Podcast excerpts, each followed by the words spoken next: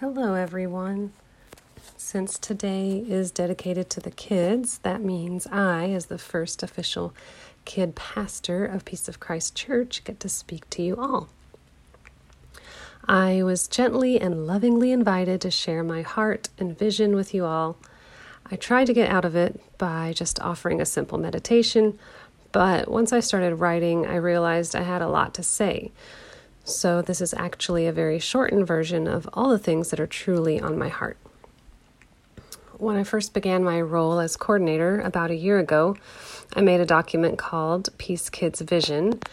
And when I find something inspiring, I add to that document. So I'll be pulling a few things from there today and from my own personal life, as well as from some of the curriculums I use. Someone I know recently made a post on social media asking people to share their mom win for the day.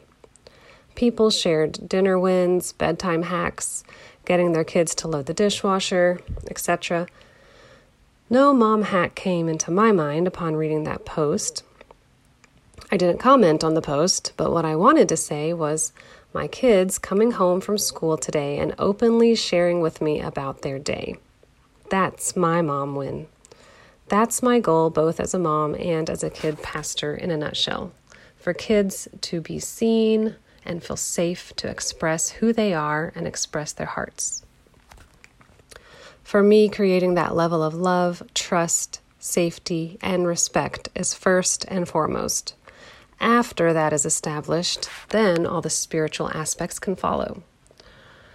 My hope as we create a space for inclusion and belonging here at Peace is that every child has an equal opportunity not to become equal, but to become different, to realize whatever unique potential of body, mind, and spirit that he, she, or they possess.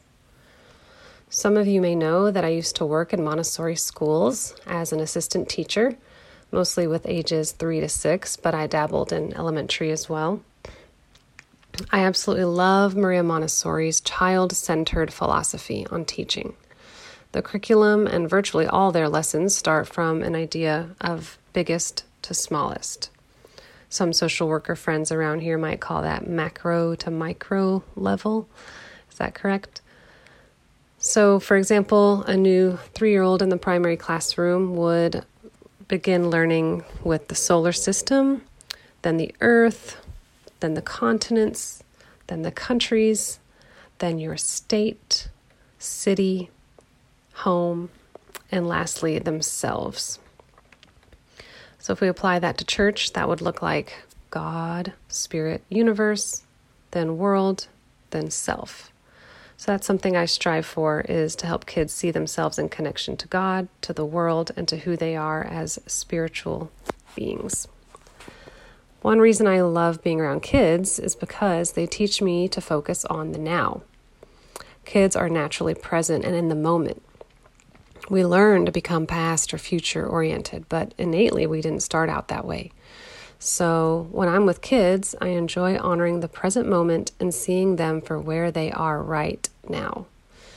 One of the most renowned leaders in the world of children is the beloved and prophetic Mr. Fred Rogers. I might just be one of his biggest fans. I've made my kids sit through many episodes of his show. But he famously ended every episode saying a certain phrase. Does anyone know?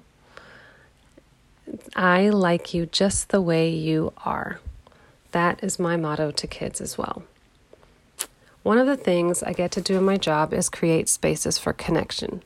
That's my jam. All the logistics and details and planning aren't, though they are necessary, as an avenue for the which the connection to take place. Which honestly does not happen on Sunday mornings. It really happens at the smaller age specific kid gatherings we have. In each of those gatherings, we strive to offer a moment of mindfulness. I don't have time to do the mindful visualization I wanted to do, so kids, you'll just have to come to the next event to get to do it. To end today, I wanted to talk specifically to the kids right now.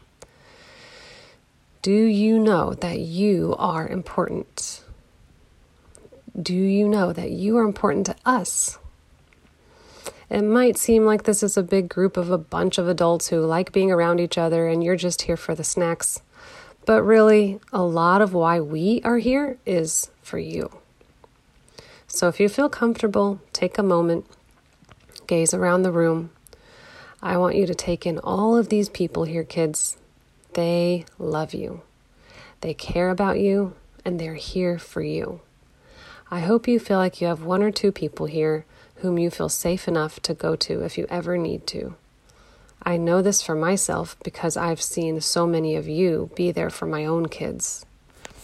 So, kids of all ages, kids at heart, you are loved, you are special, and I like you just the way you are.